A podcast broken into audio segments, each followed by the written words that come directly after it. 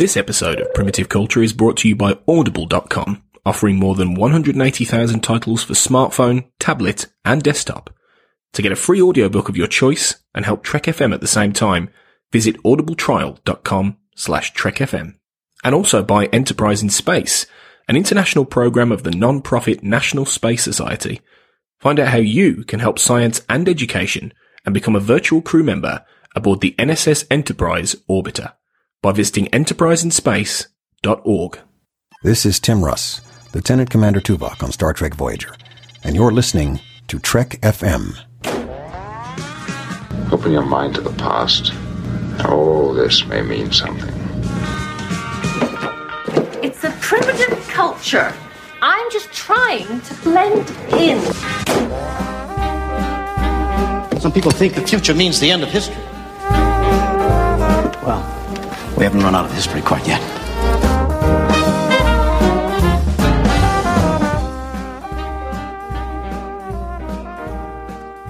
Hello, and welcome to Primitive Culture, a Trek FM podcast all about our history, our culture, and how Star Trek relates to it.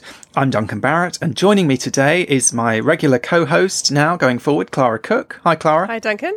And we have a very special guest with us this week. We have Kay Shaw from To the Journey.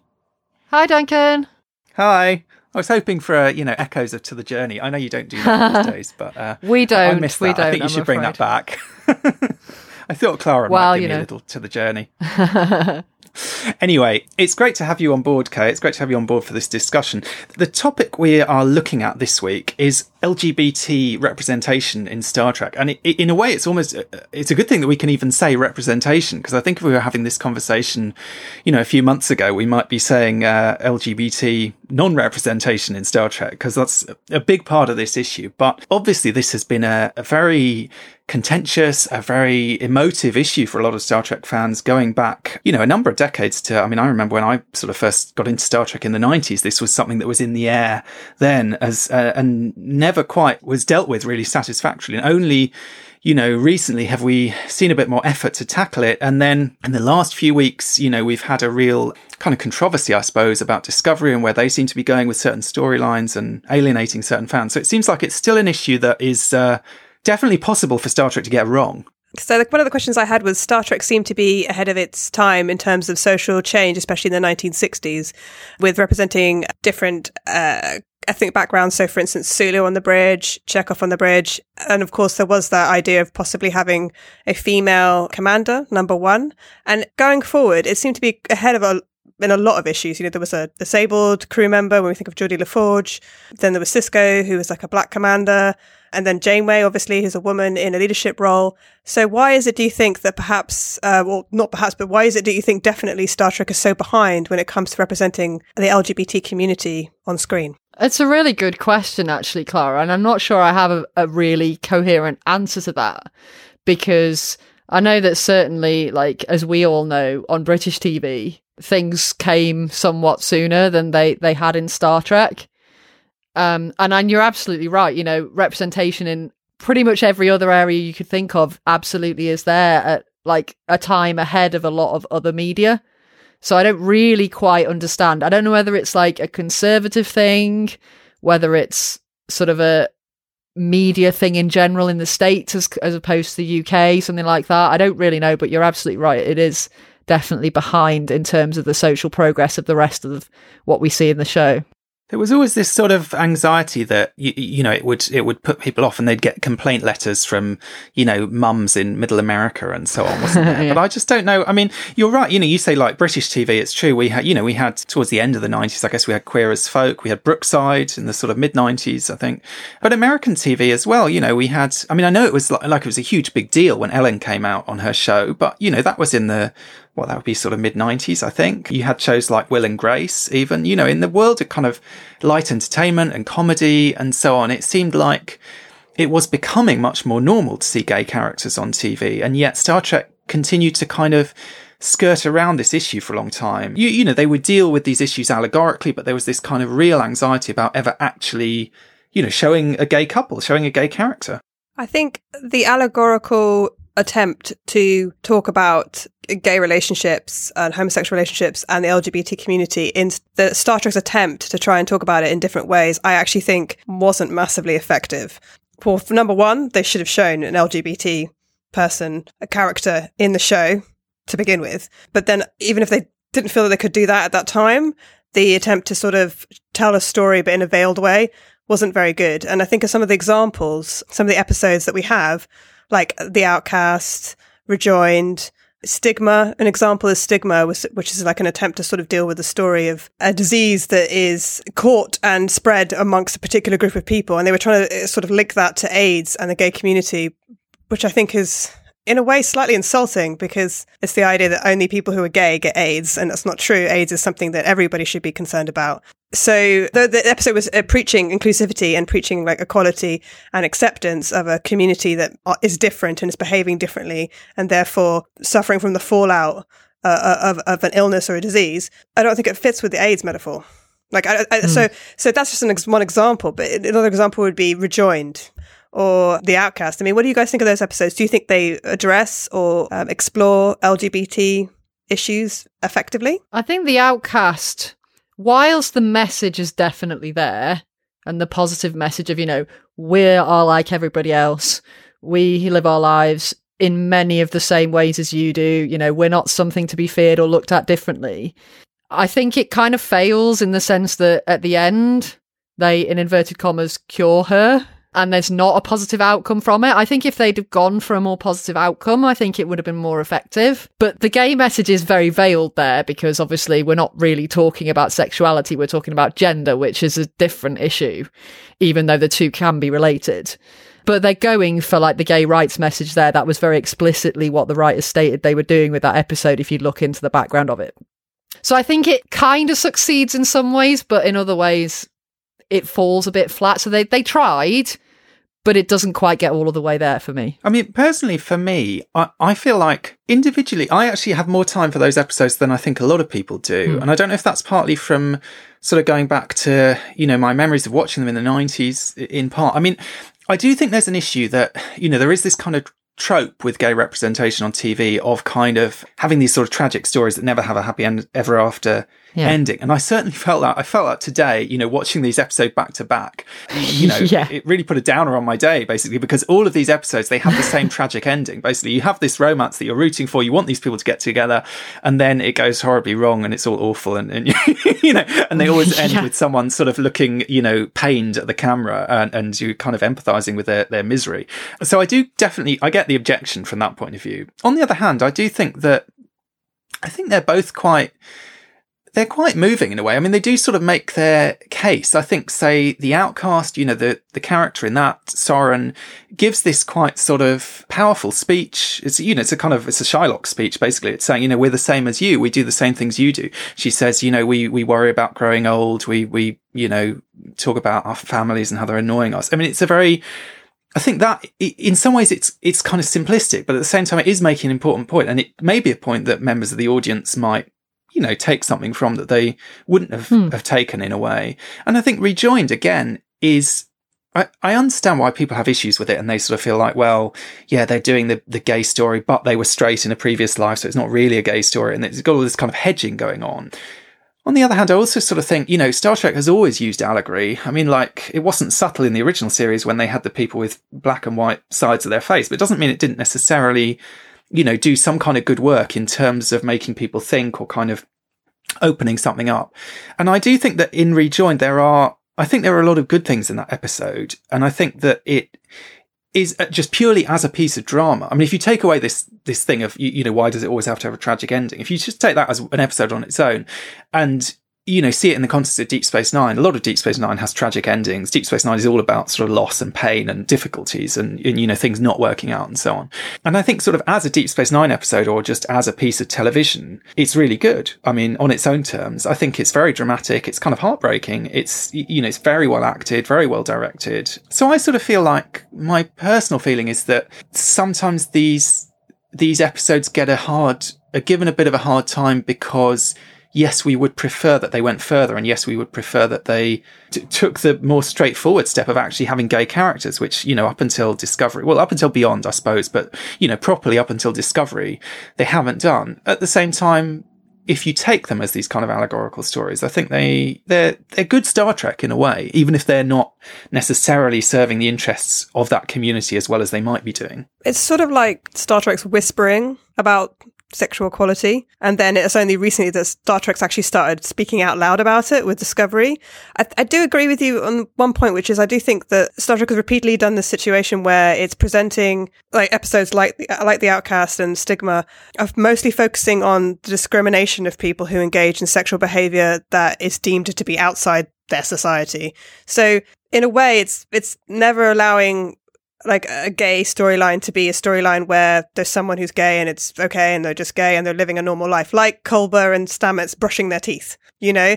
And like, and also what I liked about that, that couple in, in Discovery is that their sexual identity isn't the only thing about them. Stamets is interested in science. Culber is passionate about being a good doctor and the fact that they're both gay isn't like the sole thing about their identity. Whereas you often see gay characters on television or in films, and it's like uh, they're wearing a big neon sign above their heads that say, you know, I'm the gay yeah. character.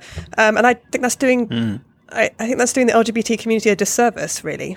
Yeah, absolutely. Yeah, because you wouldn't expect a straight character to be walking around with a sign saying, I'm the straight character. and it's exactly as ridiculous as that. That's how I see it anyway. But I totally agree with you on what's happening now in Discovery. You know, it's great to see the fact that we have that there. And ignoring what's happened in the last couple of episodes, just to talk about what happened before that, because I think we'll get onto that a little bit later. But it's just nice to see that there and it just being and just existing. And it's not part of the storyline, really, at all. It's nothing to do with what's going on in the story any more than Lorca and Cornwell's relationship is, which is probably more to do with the story. And you know, Tyler and Burnham's relationship, which is more to do with the story because both of those do have elements to do with what's going on in the story. But it's just is there, it exists, it's a thing. They're in a relationship and it's just very organic. So I appreciate that a lot in that way that really they didn't draw masses of attention to it. And I did hear a couple of people when they had the first kind of teeth brushing scene there there were various people saying, "Oh, why didn't they have a kiss? Why didn't they have a kiss?" and all this type of thing. And I'm like, "No, I'm really glad they didn't because you know people don't kiss when they're brushing their teeth. yeah. they're just brushing no. their teeth. Let's just see them doing that. Let's not just have a kiss because if you'd done that, you would have made it into something." That you were highlighting, whereas they didn't make it into something they were highlighting. It was no different to what you'd see if you were just seeing a scene in a bathroom that was part of the plot and the person's partner happened to be there, which which is what it was. It's almost it's almost you know what we should have got with Miles and Keiko O'Brien, a kind of normal, yeah. functional relationship. Do you know what I mean? Because they're exactly because it's not. Yeah, they might argue about this or that or whatever, but there's there is no real kind of huge drama around the relationship. It's even it's not you know even Dax and Worf or or Tom and B'Elanna or you know one of these sort of fiery, tempestuous relationships. It is a mm. much more real relationship in a sense, and that was obviously quite a calculated decision, I think, to introduce that relationship through something so kind of ordinary and, and everyday. I mean, I don't think we've ever seen people brush their teeth on Star Trek before. You know, it's extremely mundane. Uh, and that's a, definitely a, a, decision to try and say, look, this is, you know, just as normal as it would be for anyone else. It's not, it's not a big deal. We're not, you know, yes, we're the show that's doing the gay character, but we're, or the gay characters, but we're not kind of making a big deal out of it.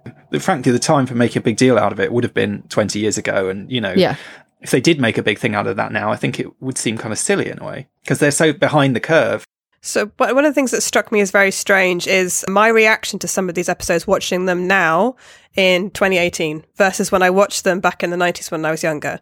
So, in my own experience, I would say I am much more aware of like the LGBT community now than I was when I was younger. And part of that is because of the movement of LGBT rights and, uh, and the ground that's been gained there, but also just the fact that I w- I'm educated better than I mm. was when I was a teenager. So when I watched The Outcast when I was younger, I thought it was this fantastic episode addressing like the idea of a genderless society, the uh, sort of how people feel when uh, different than compared to what they're supposed to be in society. But watching it now and thinking, knowing it's in the context of the 24th century, I struggle with some of it. So some of the scenes where Riker is talking to Soren and he's talking about like, what should I call you? I can't call you it. And actually at work now, and in a lot of workplaces, but specifically my workplace, which is in higher education, so it's like a public institution, we have been trained on how to use um, gender neutral pronouns. Hmm. So when I was watching hmm. that episode now, I sort of felt, you mean they don't know how to use gender neutral pronouns in the 24th century? You know, yeah. like what? Hmm. And I wonder a little bit if it's hard to look back on Star Trek that was made in the past and judge it with the awareness that we have now and the understanding of, of the society as we have now. I think it's interesting that you, you know, you said you were saying now you're more familiar with the LGBT community. I mean, and I know that, you know, there are other letters that, that we could add to that list, but I mean, I think part of it is there was no LGBT community in those days. I mean, that's quite a recent thing. When I was going to university, for example, there would have been an LGB society. There wasn't any Yeah. mention of T, you know, the idea of kind of, I mean, and that's not to say that people weren't aware of the idea that some people might be trans, but it wasn't, you, you know, there wasn't that kind of movement. We were that, that step behind in a sense. So I think that, you know, these 90s Star Trek episodes, yes, they were sort of trying to address, you know, sort of gay representation in, in one way or another. I mean, interestingly, in some of those issues, we look at back at them now, we might see them more as kind of, as trans issues. And a lot of them are sort of about gender and this whole thing about pronouns. I mean, the issue about pronouns comes up almost every time Star Trek tries to deal with this issue. So there are all these difficulties with pronouns in The Outcast. There are difficulties with pronouns in Rejoined. I mean, the pronouns, and, and it's quite interesting. There's that quite nice scene between the two of them where they, they, they keep correcting themselves. She keeps saying, you know, you did this and it made me nervous. And then she says, no, when he, he did this, it made, Yeah. it made her nervous. And it's all, it's like the, the fact that the pronouns are confused are sort of symbolic of the fact that their emotions are confused in a sense. And then we have this thing in Cogenitor and Enterprise even where, you know, they have this, you know, non-gendered, uh, being and they sort of start off calling it it. And then there's an interesting thing that happens. I mean, First of all, of course, Trip, what, what always happens where, you know, there's a male character who gets to know one of these androgynous characters is they basically, which is always played by a woman, is that they assume that they're female and they start Yeah. calling them she rather than it at a certain point. It's interesting in that Enterprise episode, it's actually Dr. Phlox, I think, who first calls the cogenitor she. And it comes exactly at the point where they've done this brain scan. They've discovered that the cogenitor is not just a, a sort of dumb animal in a sense, but is mentally as capable as, you, you know, is a kind of sentient species as any of them. And he's, he's worked this out from the, the brain scan. And then suddenly he starts shifting into using this word she, which we've been told is not appropriate and is not the right word for these beings. It's interesting that there, there seems to be this sort of inability to Clara, like you're saying, you know, you, you might have to be trained in the idea of using gender neutral pronouns. And, you know, I know some, you know, some people, they don't refer to themselves as he or she, they refer to themselves as they. But Star Trek seems to have a real problem with this. And I don't know if you're familiar with those books, New Frontier books, but there was a character in those books, and this was back in the 90s, who was a hermaphrodite and had a whole different set of words. So it was like, instead of his or her, it was hish. And instead of he or she, I think it was like S slash he. So, but so the, the whole, every paragraph written about that character had to incorporate all these unfamiliar pronouns in order to constantly emphasize that that was what this being was. You know, it couldn't be reduced to either a he or a she. Yeah, absolutely. And the thing is that it, it when you first come to the idea of the fact that there are people who don't want to use he or she and they prefer to use a different pronoun they there are a whole bunch of other ones that people use but i think they is quite a common one. It, it's tricky because you're not used to it and you know you, your brain has to really try and condition itself to, to get used to using different pronouns. You don't realize until you're put to that challenge how often you use pronouns and you're just used to it being one or the other it's very tricky and it, and it does take a while but you know it's something that just with practice y- you get there sort of thing. But you know like you say it is odd that in the 24th century when we have a whole plethora of different species races all different genders all different sort of planets etc that they haven't gotten over that yet. You'd think that they would have encountered that issue on numerous previous occasions and also the fact that hopefully when we get to the 24th century for humans ignoring every other race or species we might meet just for humans hopefully everybody's gotten much cooler with the idea of using all sorts of different pronouns by then because it's just whatever people prefer to be called by So we've kind of touched upon like trans issues, not a huge amount, but a little bit, and we have also touched on gender.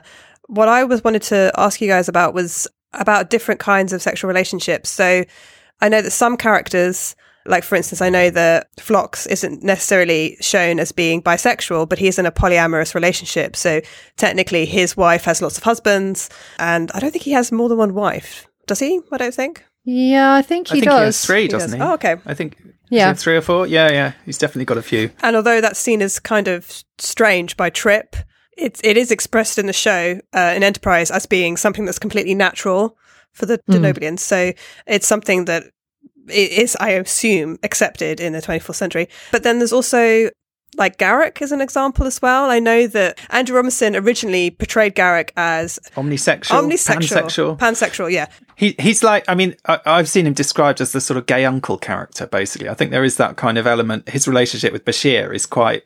I always found it surprising when he hooked up with Ziyal later on because it did seem like he was not not necessarily explicitly a gay character, but that that was kind of He put out that know, maybe impression, sort yeah. of understood. Yeah, he definitely gave that impression.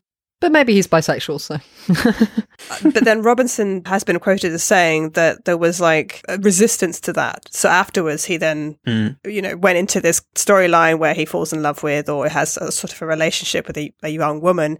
And I wonder where is that resistance coming from? Because the question I have is like, it seems like throughout Star Trek history, the fran- throughout the history of the franchise, there has been fans lobbying for gay characters and, and not just gay characters, different types of sexual relationships in the series.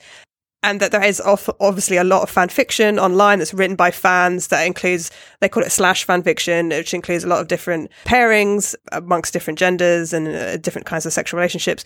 So where is that resistance coming from? Is it that the producers think that the only people that were watching it at the time, their target audience was a bunch of straight men in middle America? Or is it that, is it generally that people weren't watching on American TV at that time, like gay characters on television? Well, I think it's varied over time. M- maybe it would be helpful for us to sort of go, you know, right back to the beginning at this stage and, and try and sort of track this issue as it's kind of reared its head through various iterations of Star Trek. Because I think it, you know, it is something that has kind of popped up and then, you know, maybe not always satisfactorily, but it, we can kind of trace how we've got from there to here, so to speak. Apparently, I saw an interview with George Takei where he said he actually had a conversation with Gene Roddenberry about it while the original series was on the air. Uh, and he said, you know, he wasn't out at the time, so it was all a bit of a guarded conversation, but he basically said, you know, I know you're committed to civil rights and, and, you know, kind of anti-racism and so on. What's your sort of feeling about gay rights and whether that's something that Star Trek could tackle? And Roddenberry basically apparently said to him then, yeah, you know, I would like to do that, but they're looking for any excuse to cancel this show. I'm going to have to be a bit more cautious by this stage because it was kind of getting towards the end of all that. And I mean, I know later on in his life, Roddenberry, you know, would often say at conventions and so on, oh, yes, we're going to have a gay character. We're going to bring gay characters onto the Enterprise. And the emphasis seemed then to be pretty much what we've got with Discovery. It's going to be normal. It's going to be just kind of every day. It's not going to be some big thing. It's not going to be some big allegory or whatever. It's just, you know, sort of recognizing that that's a normal part of culture of society. And he said some quite interesting things himself, I think. If you look at the book, The Last Conversation, which was an interview with Roddenberry shortly before he died, this is what he said about his own sexuality. He said, I'm sorry that I've never had a homosexual relationship. There must be many joys and pleasures and degrees of closeness in those relationships. So he was sort of almost saying that, you know, if he'd been born in a, in a later period, that that might be something that, that would have been a part of his own experience. And obviously we know Roddenberry as, you know, this kind of womanizing, uh, character. It's kind of interesting. He'd kind of come to that point. I mean, I think he also talked at other times about having kind of gone along with a degree of kind of homophobic, you know, sort of joshing and, and sort of banter and that kind of thing when he was younger that he later came to feel badly about. But his idea was definitely, I think, to kind of just basically put some gay characters on the ship, whether in the background or whether in the foreground or whatever, and just sort of bring that into the Star Trek universe. But then fortunately he died before that ever happened. And I think ever since we've had that kind of legacy of there being kind of resistance to doing that. And there, maybe there not having been that kind of figurehead around still to sort of push that forward somehow. Yeah, I think you might be right there. It's interesting what you said that he actually said there because I didn't know that. So I might have to check that book out. But yeah, it's interesting that that's something that he he felt at the end of his life that it was something something he wished he'd, that he'd explored. So it kind of informs you a bit more about him as a person and kind of his thoughts about creating a show that challenged thinking and even though he didn't go in that particular direction, you know, he challenged a lot of other perceptions. So that's interesting. That's an interesting thing about him. But I, I don't know why it is that more than any of the other issues that we see on Star Trek, it's kind of the one that they just didn't really go for. I don't know whether it's just because like rights for people of different races, for example, you can't say to somebody, oh, you know, you, you can't be of that race because that is just blatantly what they are because you can see it. So therefore, the the progression for that is not that it's any easier. I'm not saying it's easier because I know there's a lot of hard fought stuff there, just as there is in, in all sorts of issues, but it's more visible. So you can't deny that that's what the person is because you can see it.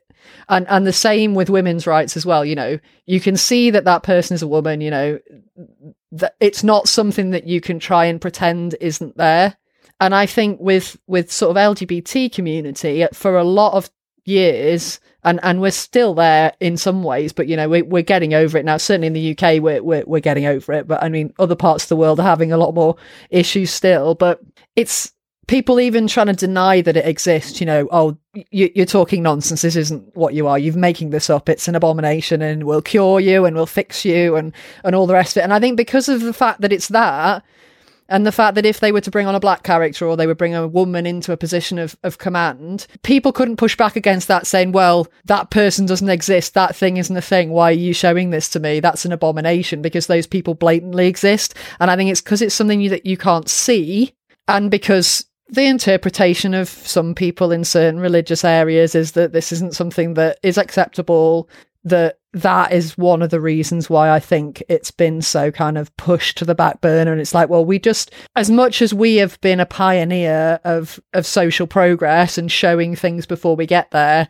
there was just some cold feet, I think, about doing that. And, and fear, I think, of being the first ones to do that because of the reprisal or the, the fear of the reprisal that might come from that. It's like that sort of invisibility is, is almost possible. And, and I think it's kind of interesting, you know, and therefore you can have this situation where you have a character like Garak who, you know, in some ways maybe is kind of coded as a gay character, even if no one's ever going to openly acknowledge that on screen. Do you know what I mean? So Yeah. you have this kind of sense of, of these sort of hidden, uh, this sort of subtext. So there might be a kind of gay subtext almost. And I think it's interesting, you know, Clara was talking about slash writers, you know, and slash writers go back to that period where the original series went off the air and before, you know, before the motion picture, that kind of period where it was in syndication, it was in reruns and so on, and where Star Trek really became a big thing. And that was very much an attempt to, it's a kind of resistant reading in a sense, to, to read something into Star Trek that wasn't really there, you, you know, and say, oh, well, yes, secretly Kirk and Spock were having this sexual relationship, and and that's the thing that we kind of want to focus on. It's this sort of fantasy of a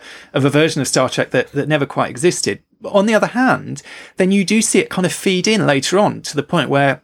By the time you get to Star Trek Five, they have that moment not in front of the Klingons, which is kind of an almost an acknowledgement of this of this sort of interpretation that's out there that they've got this kind of relationship. Uh, uh, I mean, it's kind of like an in joke, but it's sort of almost incorporating that into the story on some level, or at least kind of nodding and winking to it.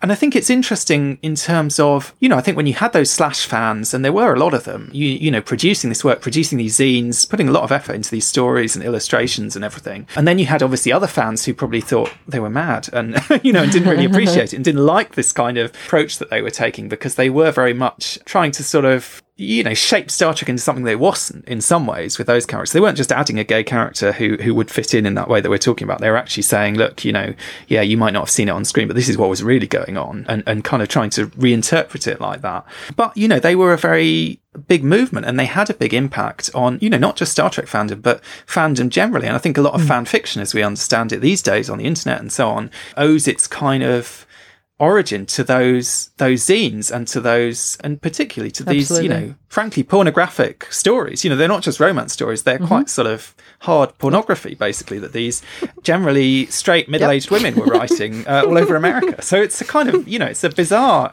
cultural phenomenon that that came about off the back of star trek even if it's not sort of part of the official you know canonical star trek story that it's kind of you know it, it, it- it's this very strange interesting phenomenon that's kind of tagged on the side of it So I think one of the reasons why slash fan fiction is something that is really big, and it's not as big as Star Trek, it's big in a lot of fandoms, is because we live in a very sexualized society. And so whenever there's, and romantic love is very much linked to sexual love, but there's also I guess uh, so. We use the host as an example of this. This is a strange episode for me. The host, where Beverly Crusher falls in love with a Trill, who whose host uh, changes multiple times, and by the end of it, she just can't be with the, the ambassador, his true ambassador. She can't be with him at, at the end because he's changed bodies so many times. And I think you're supposed to think that the fact that he's changed bodies so many times is kind of what disturbs her more than the fact that she that he's actually in a female body by the end of it. But when I watched that episode, one of the things that really struck me is disturbing more than the idea of it being a female body is that she actually was okay with it essentially having a, a- like a sort of sexual relationship with her trill lover in Riker's body. Yep. And so in my mind, l- love is a very complicated thing. And it's not, for me, it's not so much, it's not so much the idea that, that, that the gender is the same or the gender is different. I think if I was Crusher, I think I wouldn't have such a problem with the female body, the trill being in the female body. I'd have more of a problem with the fact that I was having a, a sexual experience with somebody that was like my coworker, who I was, you know, who one of my close friends had had a relationship with, who I essentially saw as somebody who I was friends with. The more rather than it being a, uh, the same gender as me, and so that's one of the things I think is interesting about the fa- about slash fan fiction is that people are trying to make a very close romantic love into something sexual. And I think that's because we live in a very sexualized society. And I do think that the relationship between Kirk and Spock is more than just brothers. It's more than just friends. I mean, they spend their entire lives together practically. They do all the adventures they have together, the things that they sacrifice for each other. And I've seen this again and again in TV series um, and films throughout my entire life that I've watched are these very close relationships between men, these very close close relationships between women that are more than just friendships. They are like romantic love. And when I think about like my my best friend, um, who's a woman, I don't want to be in a relation, sexual relationship with her, but I definitely feel more for her than I would feel for a sister. I feel more for her than I feel for a friend. It is there is like a soulmate aspect to it. Like we are very very close, and I think what happens is with with slash fan fiction is that people look at that romantic relationship and they they don't differentiate between what's a romantic love and what's a sexual love, and they so they have to put a sexual element into it. I, I'm not denying that some of slash fan fiction is turning the sort of heterosexual like norm of Star Trek on its head and trying to add like a like a gay element, which I definitely am not against. But I've seen a lot of TV series where there's been two men who have basically been in love with each other and may possibly could have a sexual relationship, but because the producers are too frightened of alienating an audience, and it is primarily straight men that they're worried about alienating, they will say, you know, these men are like brothers, you know, you know mm-hmm. that they, you know, they're friends with each other, and the two men are looking at each other like they're in love with each other, you know, but there can't be any sex. there can't be any sex, and um, the idea that people can't differentiate between what's romantic love and what's sexual love just like astounds me. So I do think that Kirk and Spock are in love. They're just not sexually involved with each other. Does that make sense? They're not sexually Yeah. involved. Definitely, yeah, yeah, yeah. And we get that, of course, in, in Deep Space Nine. Again, I mean, you know, the other kind of, um, you know, Bashir is basically involved in, in both these kind of uh, subtextual relationships in a way. But again, there's this kind of teasing, you know, with that scene where uh, O'Brien basically admits he'd rather spend time with Bashir than with his wife. Yeah. And, you know, they're always kind of, they're quite uncomfortable about it because they're both obviously these heterosexual guys and they're sort of, they're they're aware that their relationship is unusually close in a way, at least for the two of them. You know, it it, it, seems maybe a closer relationship than they were expecting to have, somehow more meaningful. And I think it's very much in that kind of Kirk and Spock model. I mean, it's true. You're you're right. So it, it's not that it comes from nowhere, and that, but it is at the same time. Clara, I don't know if you did you have a look at that book NASA Trek that I sent you. Yeah, you know, I'm I'm going to just admit right now, I don't know how she managed to like link sex, NASA, and Star Trek all together. I was like, what? with a slash. That's the thing. You can do anything with a slash. well, this is a book by Constance Penley, which is about. Um, we, we we were looking at it because we're doing we're doing Ah. a forthcoming episode. Yeah, this is sort of what I was, I was gearing towards. We're doing a forthcoming episode on um, on NASA and Star Trek, and so I was sort of looking in terms of that, and I had a spare copy, so I sent it to Clara. But actually, I was thinking in terms of this. You know, there's a big part of that book which is all about the slash phenomenon, which is why it's called NASA slash. You know, NASA Trek. The idea of NASA and Star Trek have this weird slash relationship, and it's quite striking because I, I sent it to you, and, I, and you were saying you know you're having a chance to read it, and I said, "Oh, be careful if you read it at work," because some of the pictures in this book are quite shocking, or at least explicit. I mean, just to show, just for Kay's benefit, uh, not for the benefit of the listeners, but I mean, so they, they, they range from like, I'm just going to hold up this book to the to, to the picture. So these are the kind of more romantic things that I suppose Okay. Clara was talking about. So this is Kirk and Spock, you know, sort Having of a snuggle. hugging, and, and, and it's all Yeah. quite sweet. Exactly. You've got this one where they're they're sharing a nice glass of champagne. But then if you turn the page, Which you, they you might end do. up you here. know. Oh right, okay. I, uh, Yeah, that, that's is, that's out know, there. It's, I- it's I- somewhere that you don't really expect I Star Trek opened to go. that page up on the tube. I'm just going to say, I opened that the very, very crowded tube train, and I was like, okay.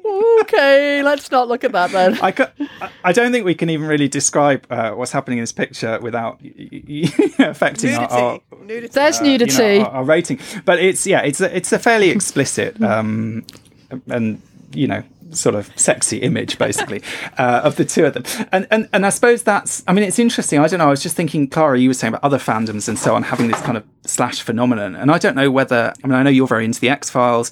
I don't know what the fan fiction is like for the X Files, but I know that, say, watching on screen, one of the things that's interesting about that relationship between Mulder and Scully on screen is there's a lot of kind of teasing, a lot of kind of subtext, and a lot of like, is there that there must be more going on than maybe what we're seeing on screen, but we're really not being shown very much of it. It's a kind of resistance to showing the audience very much. And obviously, you know, these days we have different kind of expectations with TV and sexuality and how much we're going to get shown and how kind of it's not as coy as it used to be where you know you can represent sex by Captain Kirk putting his boots on the next morning or whatever. You know, Yeah. you can actually have, you know, you think of something like Game of Thrones or, you know, a lot of modern TV, you know, you do get kind of sex on screen.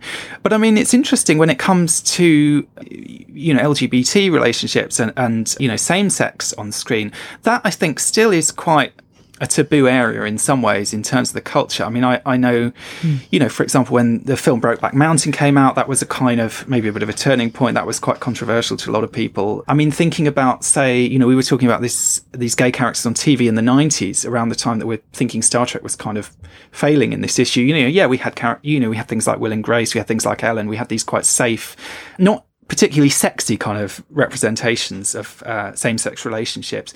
But then you got something like Queer as Folk towards the end of the 90s. And that was really quite shocking, I think, because it was very Yeah. sexual. It was very kind of, I was going to say graphic. I don't know if it's graphic exactly, but it, it, it is in a sense. It's, it's like, it, it- you know, it probably shocked people at the time more than some of these kind of safer, tamer kind of representations. Yeah. I mean, it's not, I wouldn't say it was graphic in the sense that, you know, you see it a lot. But in terms of the representation of what is obviously going on and how sort of the forcefulness of it, it's not airbrushed. It's very real. It's very in your face. It's very immediate in that way. And it's not in the way that a lot of soft sex scenes are on TV, hmm. airbrushed and kind of gentle and quiet and, you know, not at all realistic. Hmm. You know, it's quite realistic. It's, it's quite immediate in that sense. So you, It's you really do rather get, than romantic. yeah. Do you know what I mean? It's like it's it's it's about desire. It's about the sort of Yeah. passion and so on, rather than about the kind of romance and the relationship and so on. Well, you you could say the same for like Orange is the New Black.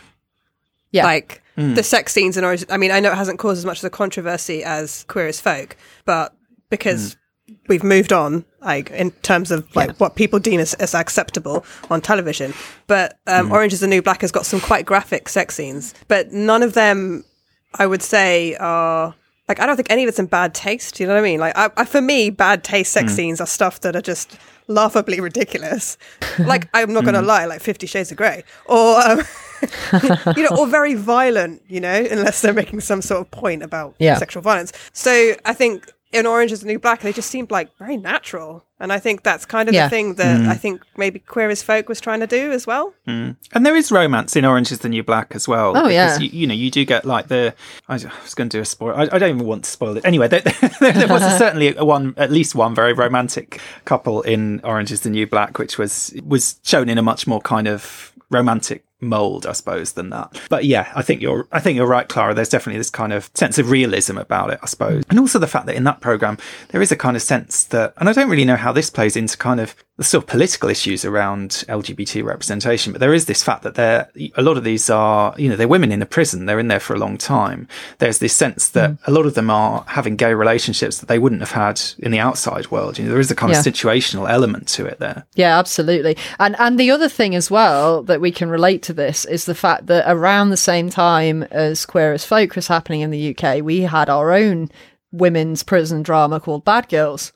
And that showed mm. a lot of lesbian relationships and you know women encountering women having relationships with other women for the first time and how they reacted to that and the fact that they were maybe looking to other women for comfort because they were away from their families and all the rest of it. So there was an awful lot going on there. And that's really like it's it's a very similar melting pot to Orange is the New Black, even though it's done with more of a British spin than with an American spin. So there's differences there, but you know, there's a lot of parallels, and and that came out the same year as Queer as Folk, which was 1999. So I I mm-hmm. actually remember there being an interview on I think it was on Newsnight with the Queer as Folk, and I remember it caused such a controversy that mm. the people were interviewing this guy on the news, asking him like, you, is this a fair representation of the gay community? Is this something you want to present? Because obviously there was drug taking in the series and there was casual sex and, and his response was, well, actually, straight people take drugs and straight people have yeah. casual sex too. It's just the only reason you're objecting to it in this series is because mm. there's also gay sex in it.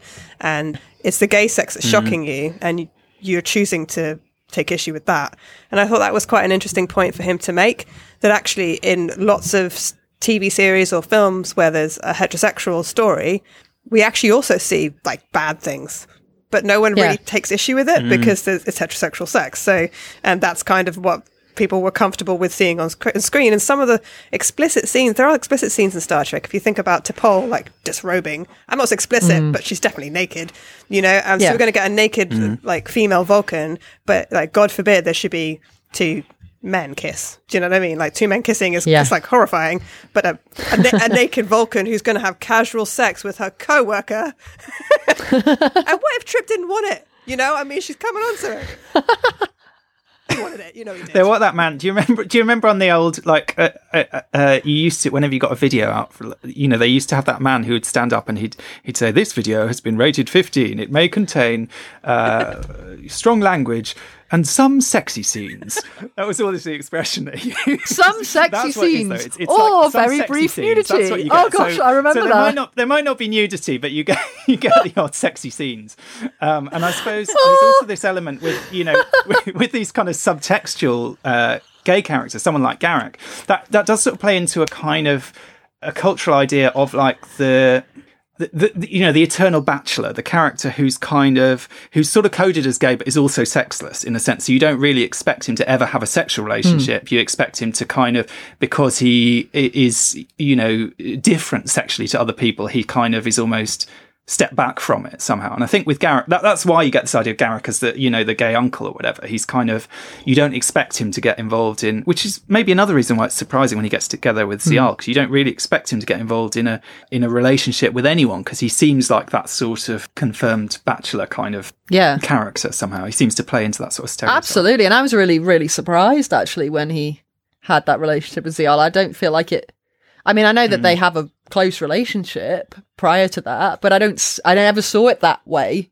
I saw it as a no. very different type of relationship. So I'm not sure whether that ever really worked for me, but yeah, that was quite surprising. And like you say, you know, you can read a lot into Garak's character and the way that he's presented and how he is. Maybe rightly, maybe wrongly, because we're mm. probably being very stereotypical by saying that, you know, but the, the, the signs potentially are there. But then you then you sort of get into this difficulty of how do you show that a character is gay or bisexual without them being in a relationship? And and how do you, uh, or having them actually explicitly say it or tell somebody? How do you do that? Like you you can't really. Because mm.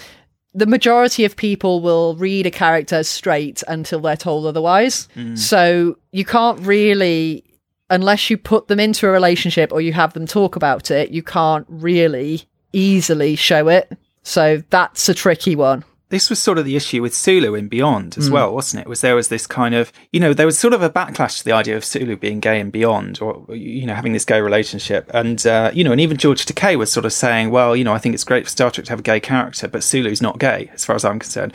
And then other people were sort of saying, well, how do you know? Because you know, just because we've never seen him, uh, I mean.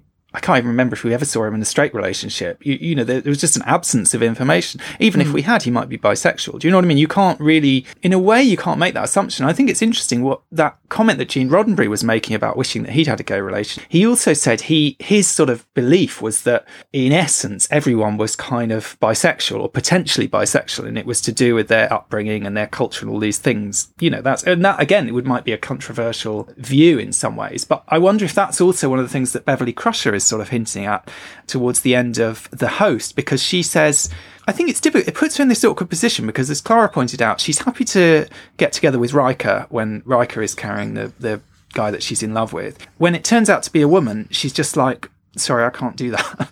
and it's kind of like, and, and on one level, you sort of feel disappointed by her. Um, and she does say, you know, maybe at one point in the future, these things won't be, you, you know, this will be, will be more open to other possibilities or whatever. And she also, it's a very confusing scene because she also tries to kind of slightly deflect it by, by implying that it's not about the fact that it's a woman and it's the fact that, you know, she says, I, I just can't keep up. You know, you keep changing all these times. You know, how am I going to know who you're going to be next? And Yeah. you, that that's not really that convincing. But at the same time, is there? I mean, leaving aside the fact that Riker is her friend and so on, if we assume that everything, as far as we know, Beverly is heterosexual, hmm.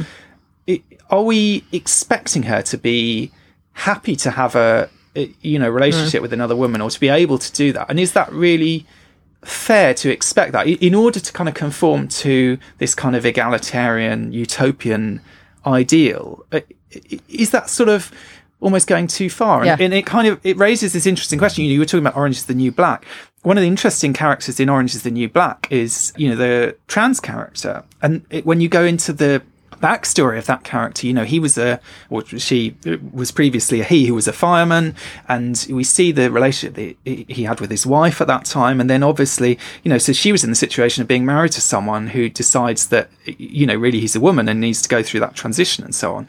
And what do you do in that situation because that is the closest real world situation to some of these Star Trek stories that you get like in Rejoined or you get in um, you know in the host of actually being in a relationship with someone being married to someone and then their gender potentially changing and whether Yeah. that you know is your relationship able to kind of transcend that or not and I think that's quite a complicated Yeah.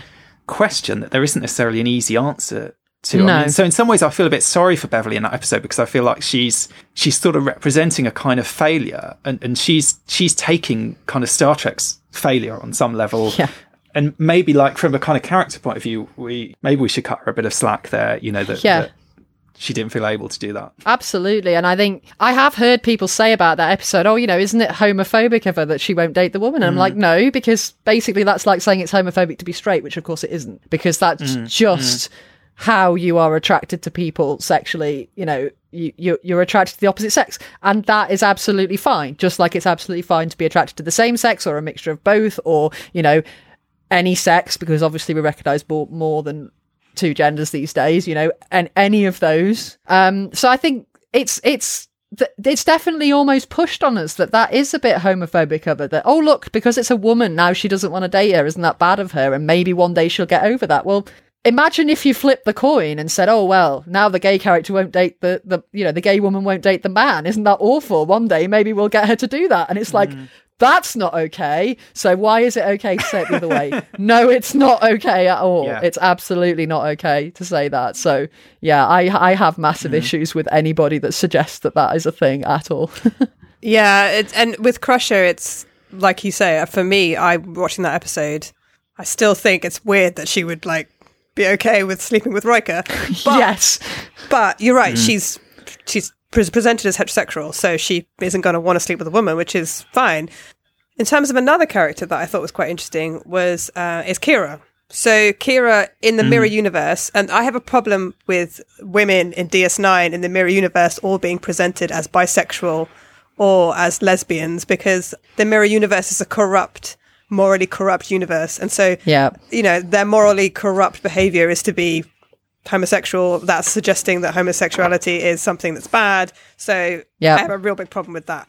It's also with the intendant. It's also it's very closely associated with her narcissism because Mm. you, you know in the, the first time we meet the intendant, she's she's sexually interested in Kira, and you know, and she she even has this line. She says, "Well, if you can't love me, who can?" um, and there's this real sense that you know because we we know first of all she's a narcissist. She's obsessed with herself, you know, and and so she's interested in Kira because there's this kind of sexual thrill of having sex with herself almost. Yeah. And and it's only sort of after that that we then see her in relationships with other women. And so I think there's this kind of weird, you know, quite outdated idea that homosexuality is is a kind of narcissistic behavior Yeah. somehow rather than um Yeah, and there's you a know, than deviance to it as well. Like that's how I think. I, I Mm. agree with you, Clara. I feel like as much as there are a lot of elements of sexuality in the Mirror Universe that I love because I like to see them being more open about that stuff in Star Trek than we've seen previously. I agree that there's this deviancy almost that's presented with it that I do have a problem with, but I choose to just this this is my own personal headcanon that we're going into now, but I choose to believe that Kira in the normal universe is bisexual, but she's just never had chance to explore that because she's been too busy running away from Cardassians and hitting Cardassians. So that is my, you know, because I'm like, well, why would somebody's sexuality be different just because they're in the mirror universe? You're still the same person. You're mm. just a product of like the upbringing that you've had there, which might make you not as nice a person potentially. But So I totally agree with that. I agree that I, I, in my mind, Kira is genuinely much more fluid with her sexuality, and the reason why I think that is hmm. because she engages in a relationship with Odo. And let's be honest, Yeah. Odo. Hmm. I mean, there's no indication that Odo actually has a gender. He chooses to be male, and I know we see a female shapeshifter, but we're never shown like how the shapeshifters or the changelings actually procreate. Um, he m- he, he he melds or he he um, blends with um, the shapeshifter, the changeling Lal. Is it Lal? I think it is Lal, who's the the male changeling that he meets later in the DS9 series. Um, and they have this. oh yeah they yeah, have- what is his name uh, uh, Lal? L- L- uh no don't Lal is remember. Data's uh, daughter what what is the guy Data's called Yeah. daughter. I was going to say Sorry. Lars or something it's not that I don't Um, remember, but yes, I know the one you yeah mean. the guy who's played by by uh, General Martok Yeah. So he has The changeling. And Yeah, actually, yeah, that's yeah. a good episode to talk about LGBT Mm. because there is that that that line in it that Quark says, you know, now is not the time for a, a changeling pride parade on the on, Yeah. on the on, you know on on the Mm. um, the habitat ring or, or or whatever it is the promenade. So that is an Mm. example of um, two two characters who are trying to be ethnically like intrinsically themselves and they can't be because of discrimination but there's no indication that hmm. Odo is actually gen- uh, got a gender, and he's also a fluid being. Hmm. He's a flu- he's a fluid creature that um, can become anything. You know, so like essentially, hmm. like Kira is having a sexual. I assume it's sexual. It must be Kira having a sexual relationship with a cre- with a, an alien or creature that doesn't have a gender and can also become a Yeah. mouse if he wants to, or a, a bird, or he could become a woman, or become a man. I mean, so I have to think Yeah. Kira has to be open minded at least a little bit. yeah In order Oh, to be like absolutely. that. So Yeah. And I, I think just like everything else in DS9, you know, everything is shades of grey in Deep Space Nine. Absolutely everything is shades of grey. So why shouldn't sexuality be shades of grey as well? You know, why shouldn't we see a spectrum rather than seeing poles or seeing discrete sort of descriptions of sexuality? Why shouldn't it be, well, actually, I'm just going to see who comes along, and if we click, then cool. And and and that's kind of the attitude mm. that that seems to pervade it for me, anyway, and fits with the with the whole ethos of DS9 as a show. certainly with DS9, I mean, with Kira, certainly with Kira, you get. I, thought, Clara, what you were going to say when you, when you were saying this is what makes me think she's bisexual is that she has that remark in Rejoined, which is quite interesting at the beginning, where she basically says, "So what's the problem?" You know, Yeah. you know, her so her reaction to the fact that, which I think is a progressive uh, moment in itself in a way for Star Trek. So there's these two women who, you know, Yes. there's this kind of issue. Are they, are they going to get together or whatever? And lots of people have issues with it. And I know that, that there's this kind of allegorical sidestepping where it's not about the fact that they're two women that everyone's having issues with it. It's about this other thing. But at the same time, the fact that Kira, who is actually quite a conservative character, do you know what I mean? She's got, she's quite religious. She's got this, you know, compared to kind of Starfleet standards, she's not a kind of enlightened utopian uh, person exactly. She, in some ways is a more conservative character. But on this issue, she's just like, I don't get it. What's the problem? You know, why shouldn't they get together mm. uh, if they want to? You know, why does anyone care? And Dr. Bashir says, oh, but they think it's unnatural. And she's just like, well, that's ridiculous. You know, yeah. so she has this quite instinctive idea that, that that kind of prejudice is just absurd, really. You know, you know, it doesn't really, it doesn't really make sense to her. And I think that's quite interesting because, you know, a lot of these episodes, they are partly looking at, you know, even like stigma as well. They're, they're looking at kind of bigotry and they're looking at prejudice and they're looking at where they get their kind of emotional drama is from the kind of, the behavior of those who want to control these people and want to stop these relationships. So even in, say, the outcast, you know, that kind of tribunal that is, um, you know, punishing her and criticizing, uh, punishing, I shouldn't say her. See, I've, I've fallen into the pronoun problem. He's punishing the character, Soren, and, and you know, and, and imposing kind of censure on them. You know, and, and these are the, the kind of emotional hearts, heart of those episodes in some ways. And I think it's interesting. I mean, one of the questions that we kind of started off with was, what are the obstacles to Star Trek having, you know, had gay characters before? What, what is it that's made this such a sticky issue? And there is, I think, repeatedly, there have been people who have been blocking it, whether that's producers, whether that's, eh, you know, network people, whoever it is. I mean, going right back to early Next Generation, David Gerrold, who wrote The Trouble with Tribbles, tried to write a an episode of The Next Generation which would have two gay characters mm. in it. And basically it blew up in such a big sort of nasty row that I think that was one of the main reasons he ended up leaving Next Generation. And the way he tells it in that instance, it was it was largely, I think, this guy Leonard Maizlish, who was um, you know, Gene Roddenberry's lawyer, who was very had his his really had his his finger in the you know the pies of the next generation at that time and, and was exercising a lot of control even though he wasn't really a creative person and was by all accounts you know pretty awful bigoted nasty very like, almost sort of anti Roddenberry he was the kind of what's that guy in the Lord of the Rings who, who's you know advising the the nice king and telling him to do awful things and so on? You know he, he was like this awful kind of advisor you know the the, the devil on Roddenberry's shoulder almost. And um, the way Gerrold tells it you know he was he was quite abusive to him. He said, I, I, "Well, actually, I've got I've got a quote here, and I'm not going to read it because I can't. I, I, literally can't read it. I don't think, or we won't be able to put this episode out." But you know, he called him some really appalling names, as well as saying that he thought he was AIDS infested, as he described it, because this episode mm. was dealing with the the kind of HIV issue. And it's sort of interesting, you know. Finally, when we get to Enterprise, they do do this kind of AIDS episode, but they're, they're you know, it's like 15 years later or something by then, and it's not it's not Star Trek yeah. doing something socially progressive, which it would have been if they'd made David Gerrold's episode. You know, which in the end he only managed to make as a as a fan, one of the fan series that they they actually made this episode and made it a you know a fan original series episode and it's kind of interesting you know so again you've got the slash people writing this kind of fiction that's that's not official you've got you know even david gerrold a respected star trek writer having to turn his story into a kind of piece of fan fiction in a sense in order to get it out there. You've got Jeri Taylor on Voyager who said she was always committed to trying to get uh, gay representation on Voyager, but she she said, you know, basically, I, in the end, I gave up. It was a battle I couldn't win because there were too many people blocking me. And Kate Mulgrew said the same thing about Rick Berman. She said, you know, I would go to Rick Berman, I say it again and again and again, and why aren't we having a gay character? And he would just say, oh, it's not the time, it's not the time. You know, just just be patient. It's not the time right now. Really, kind of sort of blocking this. And and her response was then you know, she wrote these Voyager novels. She managed to find a way of putting it into her novels. So in the novel yeah. Pathways, you get again this quite sort of matter of fact mention of these two two male characters who've recently got into a relationship, and it's completely kind of you know exactly what we're talking about the brushing the teeth or whatever. It's not really a big thing. It's a yeah kind of a normalized thing, and you also get this maybe more interesting story about Harry Kim, where when Harry Kim was at the academy, his roommate fell in love with him. His male roommate mm. fell in love with him and assumed yeah. that he was gay because he hadn't seen him because he wasn't, you know, out with women all the time or whatever, and, and kind of just guessed that he he must be gay, which is kind of interesting because Harry Kim was one of those characters who I think there was this kind of potential around could this be a gay character and what, what you kept having in Star Trek around that time because there was all this pressure to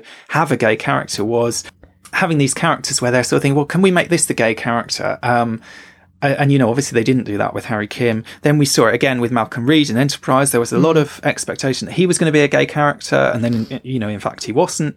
And even I think they, you know, they sort of played on that. I mean, if you look at the very last episode of Enterprise, these are the voyages. There's a, there's a kind of, again, a kind of in joke about the fact that Malcolm Reed might or might not have been gay because they, yeah. there's that scene where Riker is interviewing the various Enterprise crew members, and the way it's edited, it cuts so that he asks a question to one person and another person answers it because he's he's you know interviewing lots of them, and he appears to ask Reed if he's attracted to Trip, and in fact he's asking Hoshi if she's attracted to Trip. But it's like again that kind of tease of like, yeah, we know that you sort of thought we were doing this, but you know, guess what, we weren't. Yeah.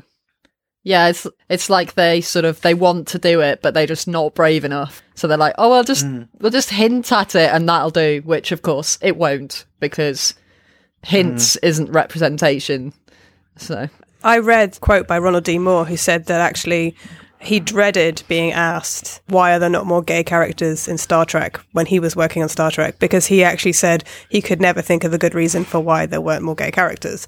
And he said there is no good reason. And that's sort of suggesting that the that there was a level of homophobia that at the level where people were making story decisions and people were making um, narrative decisions and where people were like you said turning down scripts that may have included you know characters who were gay in it in them and it's not just about representation on screen of what's in our world. You know, it, it, Star Trek itself is important because it's a means for public conversation about our society and our collective experience of uh, of our world.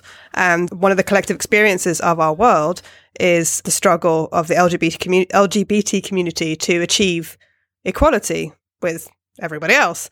And so, and that's something that we've seen, you know, i even just in recent years with like gay marriage being legalized in the US. So it's part of our society, part of our collective history um, of the Western world, and Star Trek should represent that. And so, to to deliberately maybe prevent gay characters being integrated into the narrative of the franchise is not just homophobic. It's kind of like wasting your chance to actually say something meaningful, and it's it's negligent if you're a Star Trek producer or a Star Trek writer because if you wanted to work on a show where you know you just want to make exciting TV uh, or you want to make exciting adventure stories every week, then you should go work on a different show because that's Star Trek's never been about that. Star Trek's always been about talking about the human experience and about making uh, par- make, making parallel connections with our society and with our world. And there's an interesting story actually in relation to that, I think, which is that which kind of goes to sort of speak to that issue of the kind of the, the creative types who are on board with the kind of Star Trek message and the producers and the executive types who who maybe aren't, which is that in the um in the making of the episode The Offspring, when Data has a daughter, uh, creates a daughter, uh, which also has interesting things to say about gender because he lets the child choose its gender. But but leaving that aside, there's this scene in, in there where apparently it was written in the script that Guinan was supposed to give this speech about sexuality, basically, and and she essentially had this speech saying, well, you know, when a man and a woman are interested in each other, then they do this and they do that or whatever. And apparently Whoopi Goldberg said, come on, guys, I'm you know I'm not saying that. This is Star Trek. We you know we can do better than that. Yeah. Um, and uh, you you know insisted on changing the line so that it didn't say it was about a man and a woman. But then there was this kind of issue where taking that a bit further, it was decided to have a same-sex couple holding hands in the background of one of the shots, just to kind of sort of emphasize that point that there might be same-sex couples around, which we do see in Discovery actually, as well as Culber and Stamets. I think in that party scene we see, you know, some same-sex couples hooking up kind of in the background, and it's not really, you, you know, it's not really remarkable. But apparently the producers got wind of this, and David Livingston, who was the kind of producing director uh, at the time on TNG, came down to the, you, you know, to the studio floor basically from his office and stopped them from doing it, and basically said, "You're not doing that. You're not having these. You're not showing this same-sex relationship even in the background." So that was very much, you know, literally a kind of producer interfering and blocking them from. Yeah. From doing something like that. And I think when you talk about homophobia, I mean, particularly after Gene Roddenberry died, it has been largely straight men who've been running Star Trek. And, you know, whether it's, it's a kind of really vicious, nasty homophobia, whether it's just a kind of thoughtless, you know, a, bit like that kind of banter that we were talking about. Gene Roddenberry was saying that, you know, he had this. I mean, I think Rick Berman is a big figure here. You know, Kate Mulgrew sort of basically said, well, Rick Berman would always say no to this. David Gerrold said, uh, there's a, an interview where he, describes Berman as a raging homophobe. So that was his impression was that it, you know, it went further than that. He was actually actively opposed to this idea because he, you know, he, for his own reasons. Then you get someone like Brannon Braga, who I think is just looking at his kind of record on the issue. It's not necessarily that he's exactly homophobic, but he seems to be very insensitive, or certainly there, you know, in those days. I don't know what he's like now, you know, hopefully he's improved, but certainly he was very insensitive to these issues. So there's, you can read online, there's an interesting discussion from a guy who, a gay writer who came in to pitch to Voyager, and he said that Braga made him feel very uncomfortable during this pitch session because every storyline that he pitched, he basically misinterpreted it as if the guy was pitching a gay storyline. So kind of playing into this idea of why is Star Trek not doing gay storylines? And the guy was saying he had one idea for a story with Harry Kim and this alien woman. And Braga was sort of deliberately misunderstanding him to think that he wanted Harry Kim to get together with a guy. And this guy was saying it was making him feel really uncomfortable because he was like, he's not listening to my story ideas. He's just making jokes about the fact that I'm gay, basically. And then again, you mm. sort of get the same thing with Enterprise, where if you look at the, the Blu-ray interviews for Enterprise, you know, you have these, I think an, there's an interview with Dominic Keating, who doesn't come out of this very well, I don't think, because there was this issue about whether Malcolm Reed might be gay or not basically Dominic Keating said he had no idea about this until he saw a thing in a magazine or something saying, is this a gay character? And he was sort of horrified, basically. That was his idea. He's like, I didn't sign on to play a gay character. I don't want to play a gay character. And then he rang up Brannon Braga and said, you know, what's all this about the, about the gay character? And Braga's response was to basically pre- play a practical joke on him to wind him up because he thought it was hilarious the idea that he you know might have ended up playing this gay character.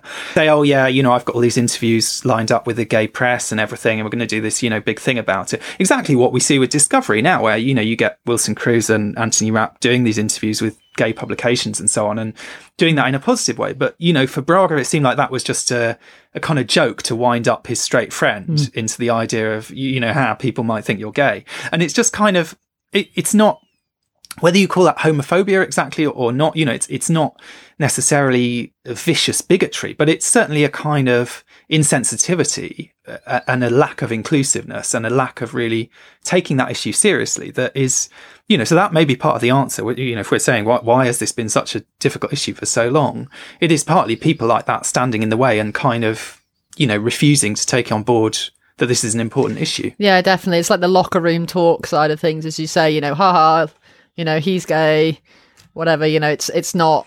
It, it's mm. all tied up with toxic masculinity, really, in the sense that you know, in order to be a man, you have to be macho and you have to, you know, sleep with all these women and all the rest of it. You know, it's it's like if there's any hint that you might be gay, then there's a question over that, and and you know, men whose masculinity is very fragile can struggle to with those sort of accusations. So I think it's all tied up with that sort of thing and the issues around gender and the way that we treat the sexes. It's also this idea that if, they, if they're talking about appealing to a certain audience, it's also this idea that Hollywood still seems to have, which is that straight men aged between like 19 to 45, uh, which is a big percentage of the um, film uh, film go film going audience or mm. TV audience won't watch stories about gay people, won't watch stories about people who mm.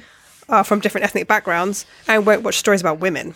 So, you know, mm. we have to make a film that's going to appeal to these men. And so we're going to sell them short by basically sending them something or, or, or giving them something that is about white, straight men. And we're not going to show the diversity or, or, or, of, of gender or of, you know, ethnic background or of sexuality because we don't think these people can cope with it. And I have attended numerous. I mean, I live in a, I live in a big city, multicultural city, so I live with. Uh, I can imagine it'd be different in different areas of the world. I'm lucky in the sense that I have a community around me in where I live, where it's just very diverse. And I work in a work in an institution that's very diverse. So my experience is quite different. But I have attended numerous films over the last few years that I would say were about gay storylines or contained gay romances, and a good percentage of people in the audience weren't gay.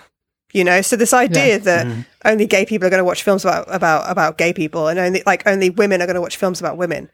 An example recently that in the last year was the the idea that men wouldn't watch a, a film about a female superhero you know, men wouldn't watch Wonder mm. Woman because the main hero, the main character is, is, is a woman. Um, and countless men watched Wonder Woman, you know, and I don't think it was just because Gal Gadot is gorgeous. Mm. I mean, mm. she is gorgeous, but they watched it also because, you know, it's a good storyline and she's, she's a good actress and it's fun, a fun film. And I think if you're, if you're female or if you're gay, you've been watching storylines about straight people and straight men mm. For your entire life. So the idea that you have to do that, but that straight men wouldn't be able to cope with a storyline about a gay woman or, or, or a gay man, uh, yeah. you know, is a bit ridiculous, really. Yeah, absolutely. I think it's also, I mean, maybe it's also that just people who make I mean, this is this is a generalization, but you know, maybe it does partly come down to a difference between the kind of creative people and the more businessy people. And someone like Rick Berman, I mean, aside from you, you know his own personal views and you know whether he has any gay friends and what his kind of attitude is if one of his kids turns out to be gay or whatever, there's also like I think he comes to Star Trek very much as a business person, as an executive, as someone, you know, making these things. And he has a background, I think, in kids TV before that. He'd, he'd worked on some kids TV programs. And kids TV program is often surprisingly conservative. And you get these kind of attitudes of like, oh, boys won't watch a show about a female character, mm. but you, you know, and you get that thing, but girls will watch anything. And that's the kind of assumption. And therefore we might as well make everything about, you know, straight white males because, you know, then everyone will watch it. And it's not, you know, as you say, Clara, it's not really true, but it's also also it taps into this kind of conservative streak, which is not necessarily.